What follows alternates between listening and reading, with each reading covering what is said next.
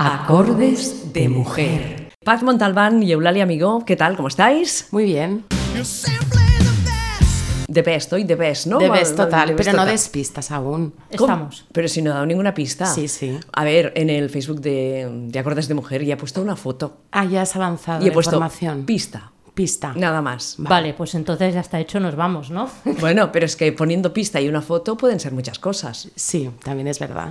Bueno, va, vamos, vamos, vamos. Pues para las oyentes que no tengan redes sociales, pues les diremos que hoy hablaremos de una mujer que es un símbolo, ¿no? Eh, por, su, por su fama de resiliente, de una mujer empoderada, sexy y con una voz, eh, con una fuerza, fuerza extraordinaria. La verdad es que esta imagen pública esconde también una parte personal, eh, una vida muy dura, pero bueno, tampoco queremos desmontarla, ni mucho menos. Pero os diremos que hoy hablaremos de Tina Turner, una, una cantante muy querida por, por, por las oyentes, así nos, nos consta. Os diremos que ella nació el 26 de noviembre de 1939, Guau. así que el mes que viene va a cumplir 80 años. To- todas a felicitarla Sí. en su página de Facebook. Ella nació en una localidad que llamada Natbush, en Tennessee, al sureste de Estados Unidos. Bueno, entonces vamos a continuar con nuestras lecciones de cosas, como se decía en los libros de antes. A ver. Civilización afroamericana. Exactamente. Muy bien. Eh, Tennessee. Ya hemos hablado de él, de este estado, si recordáis, con, cuando hablamos de Memphis Mini. Bueno, Tennessee es un estado, como ha dicho Paz, al sureste de Estados Unidos. Es un estado sureño, pero no forma parte de lo que se llama el Deep South, o sea, profundo sur. ¿Por qué? Pues porque eh, históricamente se considera que el Deep South son los siete estados esclavistas, por supuesto, que se unieron para formar la Confederación, es decir, el bando sureño que inició la Guerra Civil Americana de 1861 a 1865. De lo que sí que forma parte eh, Tennessee es del Bible Belt. Y os preguntaréis, ¿qué es el Bible Belt? Pues bien, el Bible Belt es literalmente el cinturón bíblico.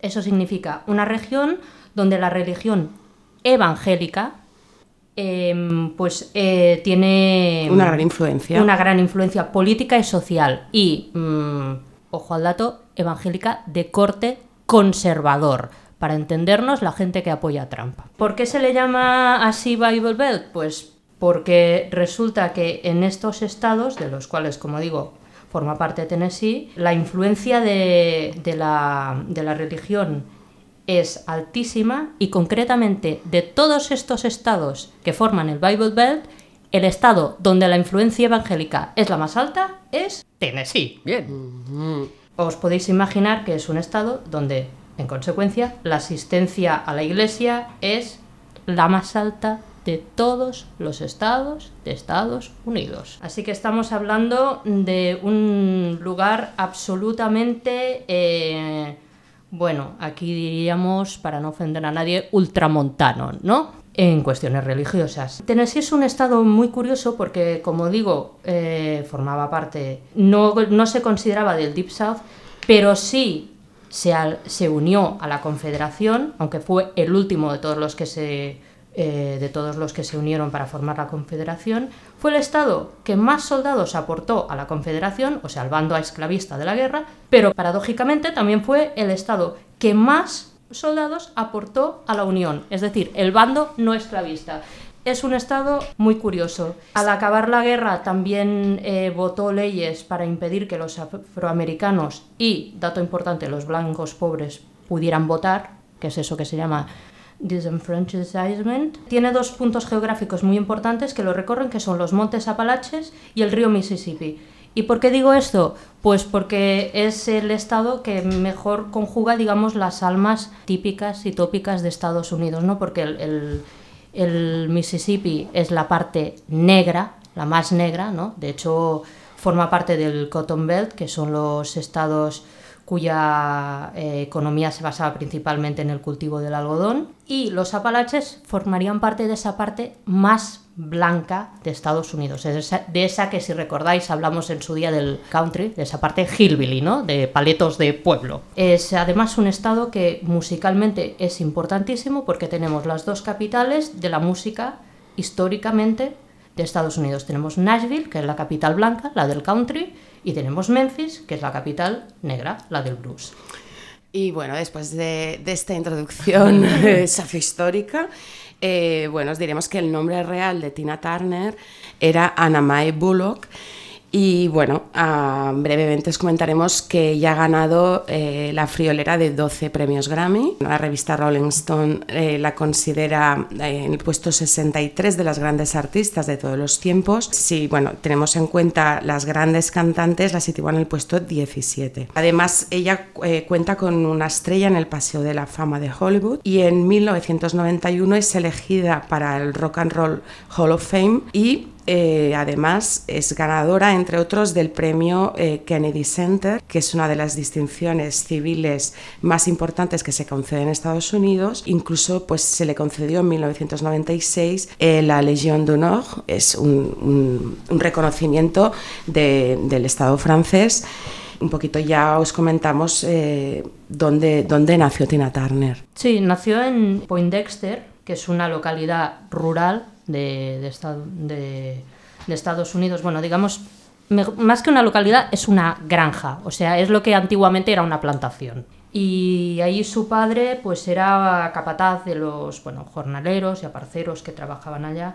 Y ella recuerda todavía en su infancia haber recogido algodón. O sea, es la imagen típica y tópica del afroamericano del sur. Que aquí nos acordaríamos del color púrpura. Exactamente. Ah, de la peli, ¿no? Sí. Uh -huh. Y bueno, ella tiene dos hermanas, de las que fue separada porque sus padres eh, trabajaron en una base militar durante la Segunda Guerra Mundial. Y entonces ella fue a vivir con sus abuelos paternos. Sus abuelos eran personas muy religiosas que pertenecían a la iglesia baptista. Después de la guerra, sin embargo, volvieron a reunirse en Natbush. Y eh, un detalle ¿no? a tener en es que eh, Tina Turner cantaba en el coro de la iglesia, que es algo que, hay que remarcar en sus orígenes. Su madre huyó de casa cuando ella tenía tan solo 11 años y parece ser que, que fue por malos tratos. Eh, Tina trabajó como criada en una familia rica siendo tan solo adolescente y cuando su padre se casó por segunda vez, ella y otra hermana fueron enviadas a vivir con su abuela materna. De hecho, Tina declaró en una de sus autobiografías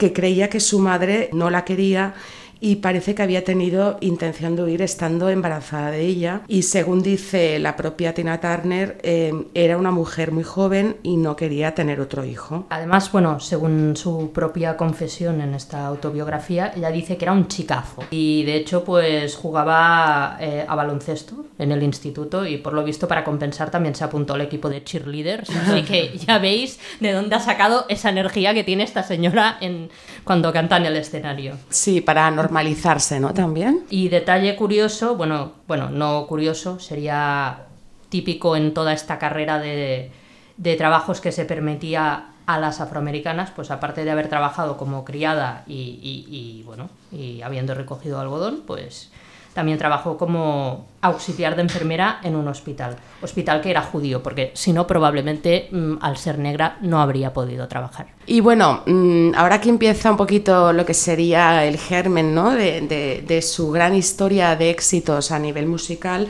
y es que con su hermana iba a los clubs de San Luis y allí conoció a Ike Turner que tocaba con, con, sus Kings of Rhythm. Ahí descubrió el gran talento, porque eso sí que hay que reconocerlo, de Ike Turner, a pesar de que ahí hay una historia muy oscura. Eh, sí, de hecho, mm, Ike Turner era tan buen músico que, según dice Tina, se quedaba mirándola, bueno, pero absolutamente embobada, estaba casi en trance. Eso son palabras textuales de Tina Turner. Ella obviamente quería cantar con el grupo, pero como Ike Turner era una persona eh, tan sumamente, ¿cómo decirlo?, eh, machista, no tenían muchas oportunidades las mujeres de, de cantar en, en su grupo.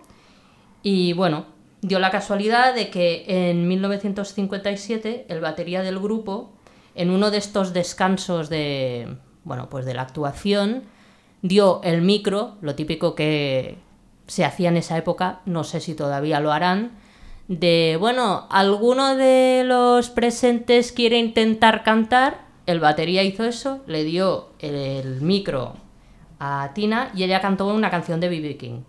Por lo visto a Ike le, le gustó lo suficiente como para invitarla a cantar el resto de la, de la actuación, ¿no? Le simplemente le preguntó si sabía más canciones y pasó el resto de la noche cantando. Y a partir de ahí, pues se convirtió en la vocalista del, del grupo de Ike. Lo cual, repito, tiene mucho mérito porque Ike no era precisamente Una persona fácil. Exactamente. Si lo dice Ike o lo reconoce ella misma, pero parece ser que fue él quien le enseñó, pues, digamos, a, a bailar, ¿no? A moverse por el escenario y a no a cantar, porque es obvio que si ella cantaba en el coro de la iglesia ya sabía, pero digamos a controlar más la voz. Entonces, en 1958 eh, grabó su primer single con el nombre de Little Anne. Y en 1960, Ike Turner compone una canción para un cantante, Art Lassister. Aquí un poquito, mm, bueno, le da, le da, digamos, el empujón y ahora veremos por qué, ¿no? Eh, bueno, sí, se ve que en principio Tina solo tenía que hacer los coros, ¿no? La- Las típicas chicas que salen a hacer los coros, los U, A y Yeah, esas cosas. Eh, pero Arla Sitter enfermó y como el estudio ya estaba alquilado, pagado y demás, pues hay que, bueno, le dijo a Tina, mira chica, graba tú, Graba tú. a va. ver qué sale. Sí. Eh, claro, mm, lo curioso es que Ike realmente lo único que quería era aprovechar, o sea, mm, básicamente no tirar el dinero.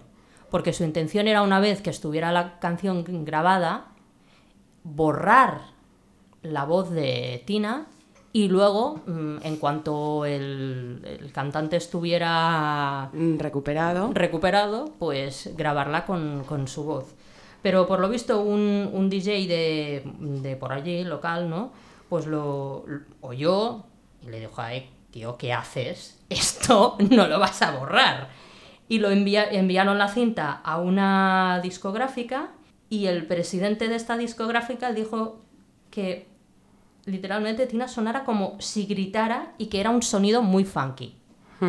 Claro, pensar que en esa época la mayoría de cantantes eh, cantaban de una forma, o sea, lo que diríamos cantaban bien, controlados, sin berrear, eh, sin aspavientos, que se entendiera lo que cantaban, vocalizando mucho, etcétera, etcétera. Entonces este tipo de, de manera de cantar, de gritar más espontánea que hacía Tina, pues eso normalmente no se veía y era además muy típico de lo que se hacía en las iglesias. Entonces, claro, el presidente de la discográfica de este sello compró la cinta ni más ni menos que por 25 mil dólares y convenció a Ike de que Tina debía ser estrella del espectáculo. Y así es como, bueno, pues eh, Tina tuvo sus inicios.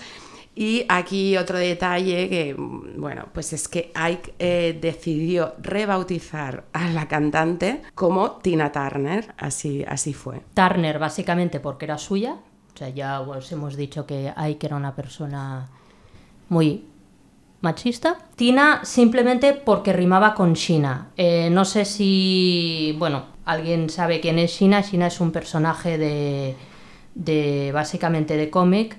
Era mm, Shina, eh, la reina de la jungla, ¿no? Shina Queen of the Jungle, que era una especie de versión femenina de Tarzán. Entonces, bueno, era supongo para dar esta imagen de, digamos, salvaje y evidentemente con todas las connotaciones sexuales que bla bla bla había detrás. Bueno, de hecho, Ike Turner llegó al punto de registrar la patente del nombre de Tina Turner, pero ¿por qué? Porque él tenía la intención que en el caso de que realmente mm, la primera de las Tinas, ¿no? Eh, bueno, pues eh, no siguiera, etcétera, etcétera, cualquier otra mujer po- mm, podría cantar bajo el nombre de Tina Turner porque era su Oh. marca registrada. Vale. Y bueno, ahora eh, escucharemos una de las primeras canciones que os hemos seleccionado, que es A Fool in Love. Oh, there's something on my mind. Won't somebody please, please tell me what's wrong? You just a fool. You know you're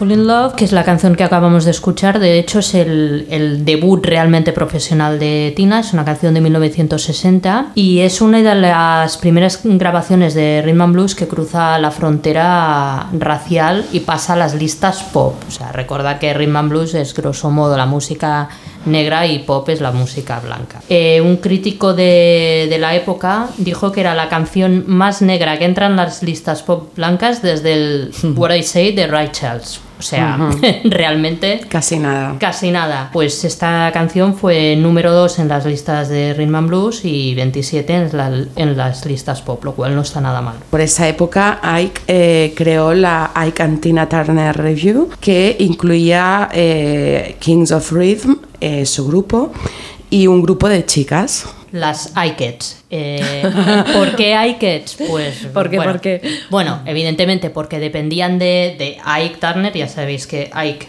todo, todo es de él, o sea, él es propietario de De todo.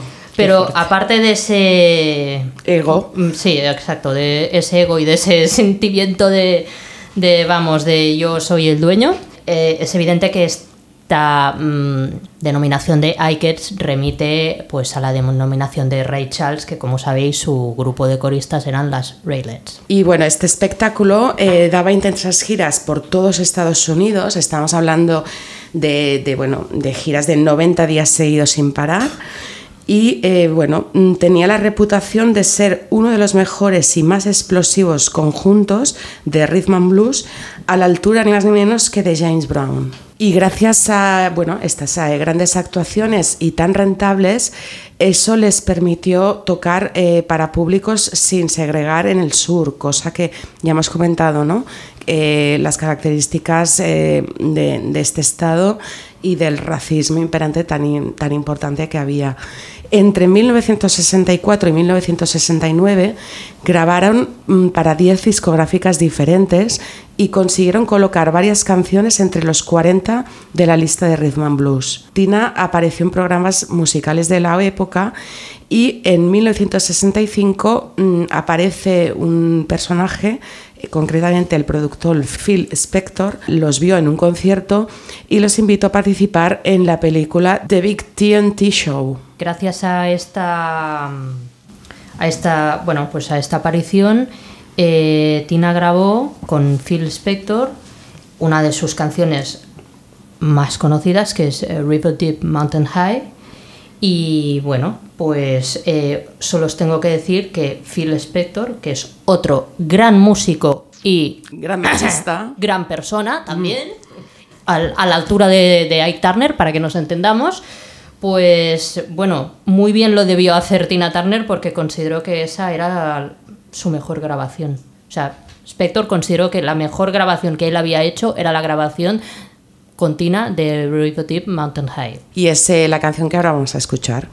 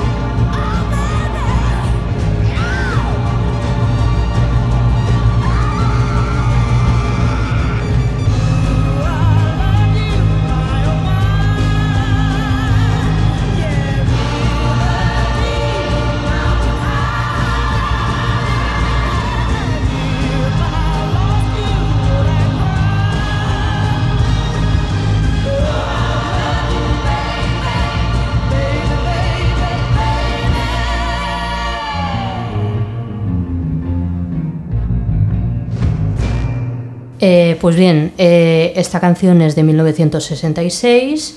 Eh, como hemos dicho, Spector la considera su mejor trabajo. En la lista de 500 mejores canciones de siempre, Rolling Stone la, con- la considera el número 33 y en 1999 pues la eligieron para formar parte del, del Grammy Hall of Fame de canciones, ¿se entiende? En Estados Unidos, es curioso, no tuvo mucho éxito, simplemente fue número 88 de las listas, pero en cambio en Gran Bretaña pues fue número, bueno, número 10, entró en el top 10, vamos. Y eh, a ver, lo que es destacable es que en esta, en esta canción Spector usa su gran invento, que es el Wall of Sound, ¿no? el muro de sonido, como decía él, que no vamos a extendernos, pero básicamente es eh, algo inspirado en la música de, Wagner, ¿no? el compositor de ópera. O sea, Spector intentaba eh, conseguir esa amplitud de sonido y, eh, que, Wagner pues, tiene en sus óperas. Una anécdota es que Spector era tan perfeccionista, pero tan sumamente perfeccionista, que obligó a Tina a repetir la toma durante horas hasta conseguir la que él consideró perfecta. Y Tina dijo que estaba empapada en sudor y que, atención, tuvo que quitarse la camisa y quedarse solo con el sujetador debido al esfuerzo que había hecho. Pero bueno, eh, digamos que este, este sobreesfuerzo mm, dio su resultado porque eh, llegaron a ser eh, teloneros ni más ni menos que de Rolling Stones en una gira en Gran Bretaña. Entre 1968 y 1969 aparecen dos álbumes de mucho éxito que eh, además se obtuvieron eh, nominación a los Grammy para Tina por Mejor Canción de Rhythm and Blues por The Hunter. Este éxito les permitió actuar en Las Vegas y estamos hablando mm, que tenían un público pues, eh, de mucho prestigio porque acudieron artistas, ¿verdad?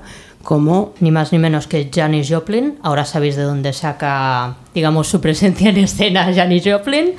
Cher, James Brown, Ray Charles, Elton John, Elvis Presley o de- David Bowie. Así que no es moco de pavo. En 1970 aparecen dos nuevos discos, Come Together y Working Together. Y eh, bueno, eh, en 1971 pues sale un éxito absolutamente clamoroso. Y estamos hablando de la canción que vamos a escuchar ahora, que es Proud Mary. You know, every now and then I think to hear something from us nice and easy. But there's just one thing, you see, we never ever do nothing nice and easy. We always do it nice and rough. But we're gonna take the beginning of this song and do it easy. But then we're gonna do the finish rough. It's the way we do Proud Mary.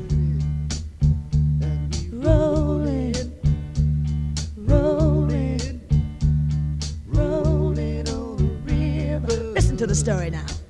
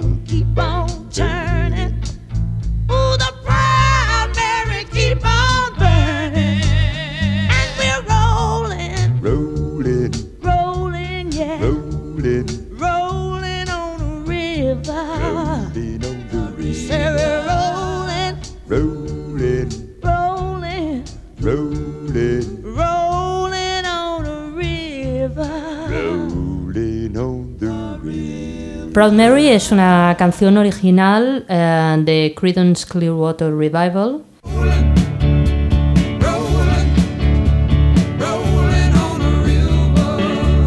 Mm, No se ponen de acuerdo porque por lo visto hay varias versiones, pero bueno, entre 1968 y 1969 es original del guitarrista de esta banda, John Fogerty, y el grupo, que es un grupo, supongo que os sonará, de base folk rock, consiguió el número 2 en las listas con esta canción.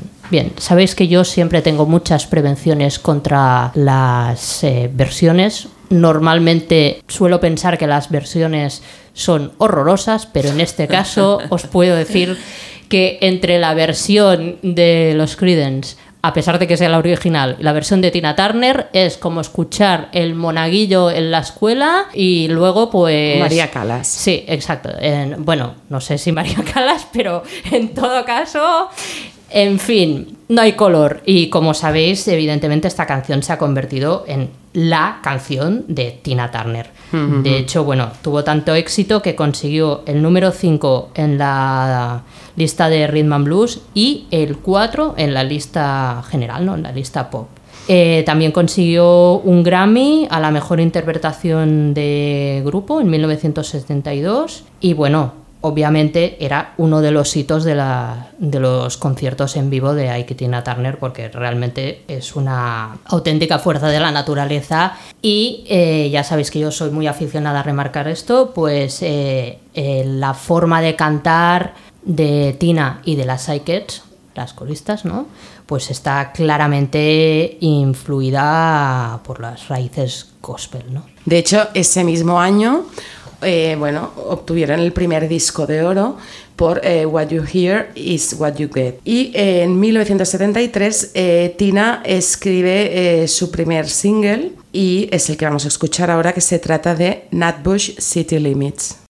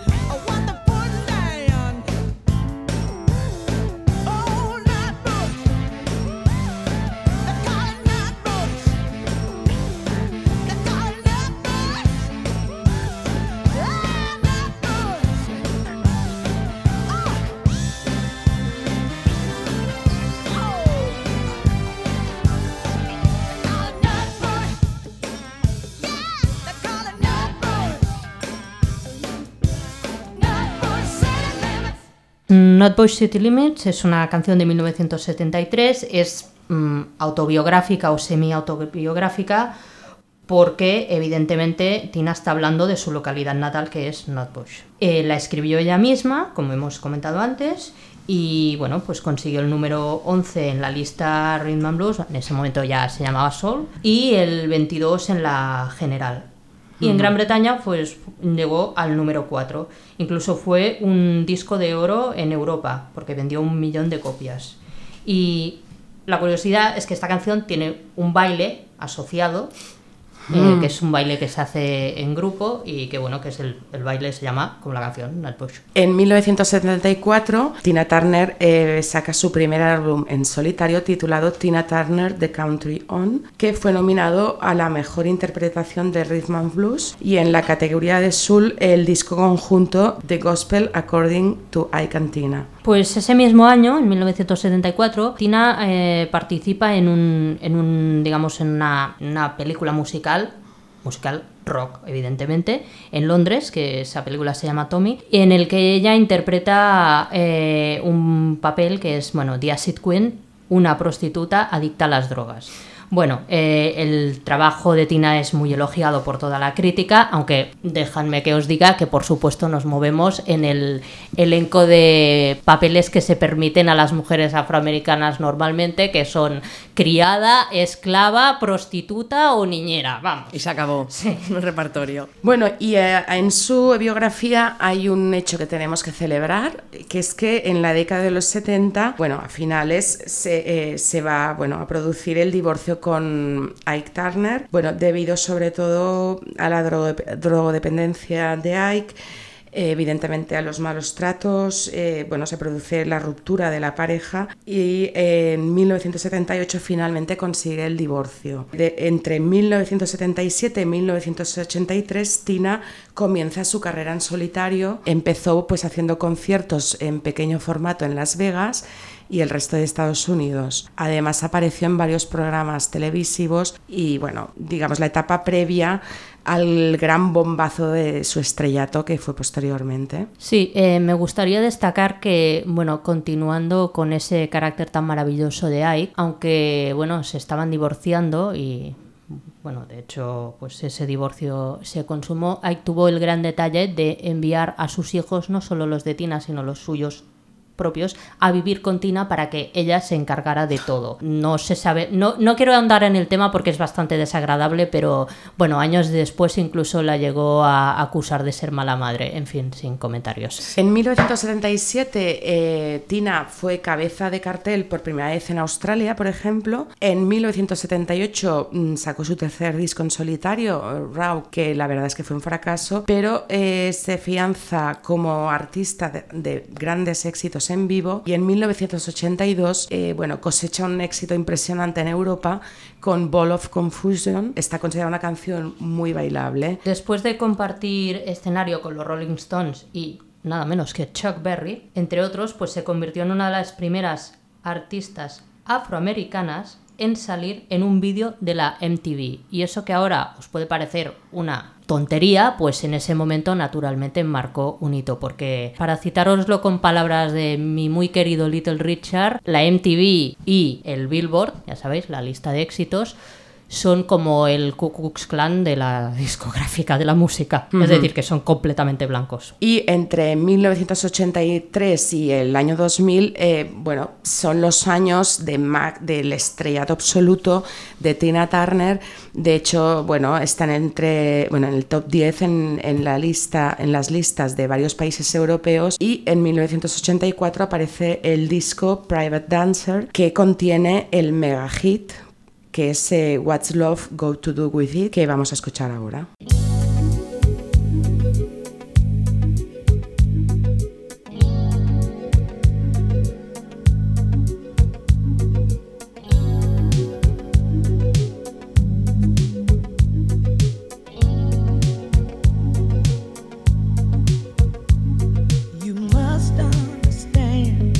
Touch of your hand makes my pulse react.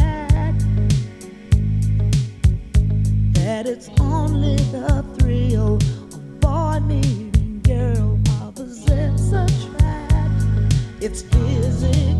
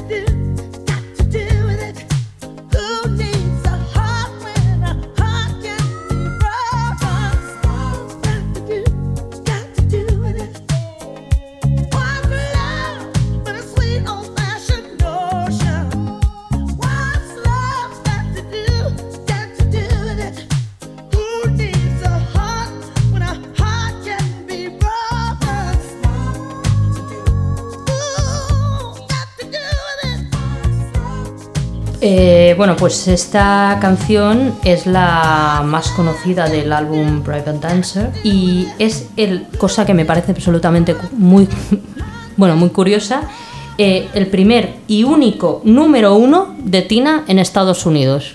Me parece mm, incomprensible. Bueno, Rolling Stone la cataloga en el número 309 de las mejores 500 canciones de todos los tiempos. En el 2012 la eligieron para el Grammy Hall of Fame y, dato curioso, la canción fue ofrecida antes a varios cantantes como Dana Summer o Cliff Richard, sin comentarios. Y al final, pues fue a parar a un grupo británico que se llaman Bucks Fizz. Y bueno, la cantante de, de este grupo, una chica que se llama Jay Aston, quiso grabarla, pero le dijeron que no era adecuada para una mujer. Sabemos, no sabemos por qué motivo.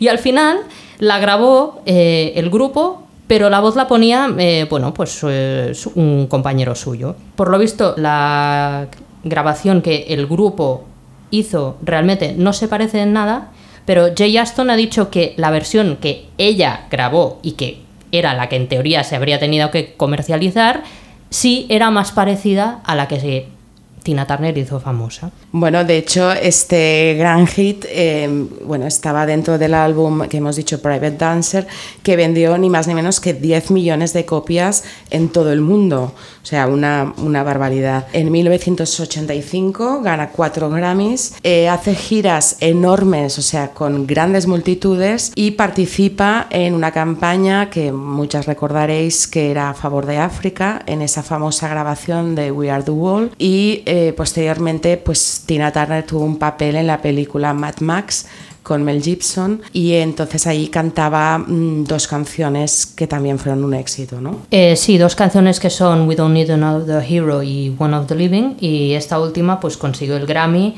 a la mejor interpretación de rock femenina. Sí, me gustaría añadir que cuando Tina consiguió su número uno por el What's Love Got to Do With It, eh, fue la cantante más mayor en conseguir un número uno, porque ella en ese momento tenía 44 años. Ujú. Y ya en 1986 se saca el álbum Break Every Rule, que tiene ventas de más de un millón de copias en Estados Unidos. Y en ese año también publicó sus memorias y consigue la estrella en el Paseo de la Fama de Hollywood. De hecho, eh, incluso tiene un premio Guinness eh, que obtuvo en 1988 porque congregó a 180.000 personas en el concierto eh, que hizo en el estadio mítico de Maracaná. Y en 1989 se tomó un pequeño descanso y ese mismo año vuelve a aparecer otro single, que es el que vamos a escuchar ahora, que es The Best.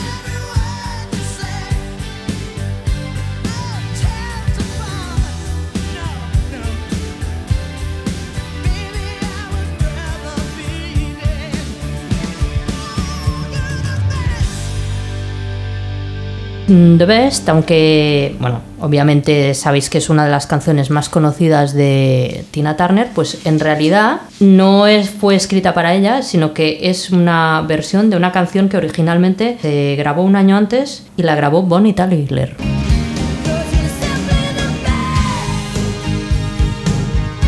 En 1995 eh, graba Golden Eye, que bueno, muchas conoceréis porque forma parte de la banda sonora mm, de una de las películas de la saga de James Bond. Y en 1996 lanza el disco Wildest Dreams y ya en 1999 eh, se cumple el 60 cumpleaños mm, de su carrera musical y publica su décimo y último álbum 24/7 que bueno tiene su gira obtiene el disco de oro y recauda en esta gira 100 millones de dólares en el año 2000 anuncia su retirada en un concierto y bueno la pequeña localidad de Nutbush en 2002 bautiza una carretera con su nombre En 2005 recibe el premio del Kennedy Center, que ya os hemos comentado al principio.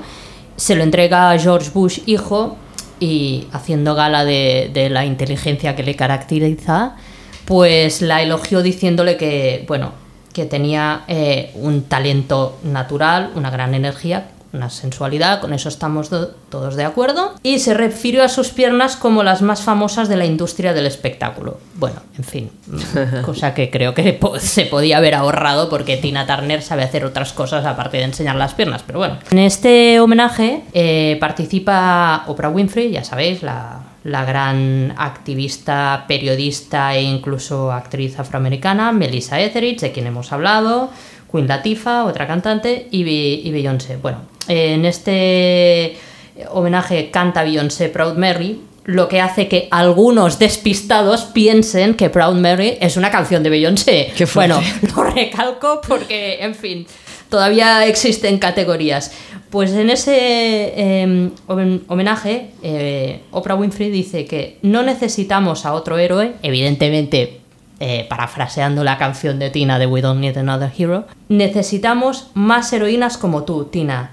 Me hace sentir orgullosa de, mm, bueno, ella dice en inglés literalmente de llamarme mujer, ¿no? Y lo dice deletreando las eh, letras de la palabra mujer. Es decir, me hace sentir orgullosa de ser una mujer. Eh, en 2008 mm, regresa a los escenarios con Beyoncé en, en los Grammy y celebra su 50 aniversario y hace la, bueno, la gira más taquillera de la historia. Pequeño apunte, eh, os digo que Tina Turner es la primera mujer, artista evidentemente, que ha conseguido entrar en las listas de éxitos británicas en seis décadas consecutivas, desde 1960 hasta 2010. Cosa que obviamente no sé si alguien podrá superar. Y bueno, ya por último, mm, comentar que en 2018 se estrenó en Londres el musical basado en su vida y publicó un nuevo libro con sus memorias, eh, bueno, llamado Tina My Love Story. Y bueno, mm, ah, también recibió un Grammy eh, en reconocimiento a su carrera. De hecho, habíamos preparado una referencia a su relación con Ike Turner, pero es extremadamente desagradable, por lo cual yo creo que mejor que lo dejemos aquí. Pero no queremos acabar eh, sin comentar dos cosas. Una es que actualmente Tina Turner vive en Suiza, felizmente casada. Hay unas palabras de Little Richard con, el, con las que queremos cerrar eh, este programa dedicado a ella, que bueno, que vais a escuchar ahora. Dice Little Richard que es una persona que no tiene pelos en la lengua en su biografía. Yo conocí a Tina cuando era criada de Ike y su mujer de entonces. Le cuidaba a los niños en su casa de St. Louis. Y sigue diciendo también. Tina y Janis Joplin se parecían en muchas cosas, pero Tina tenía cosas de las que Janis carecía. Janis también podía gritar y aullar, pero Tina además sabía bailar. Y Janis no, ni yo tampoco. Tina es una especie de James Brown en mujer. Está llena de energía y tiene un físico impresionante. Eh, Paz Montalbán y Eulalia Amigo, eh, supongo que para resumir la vida de Tina Turner os ha estado muy difícil porque hay tantísimas cosas y no que, Sí. que para co- condensarlo todo en, en Sí, este espacio. Es complicado. A nivel personal ha sido una vida dura, ha tenido un éxito musical indiscutible que le da más mérito aún si cabe. Sí, y por desgracia, pues como ya hemos comentado, parece ser que mm, algunos tienen más tendencia a destacar eh, mm, sus méritos físicos que sus méritos artísticos. Pues nada, os espero muy pronto aquí mismo en los estudios de Now Radio. Pues hasta pronto. Hasta pronto. Acordes de mujer.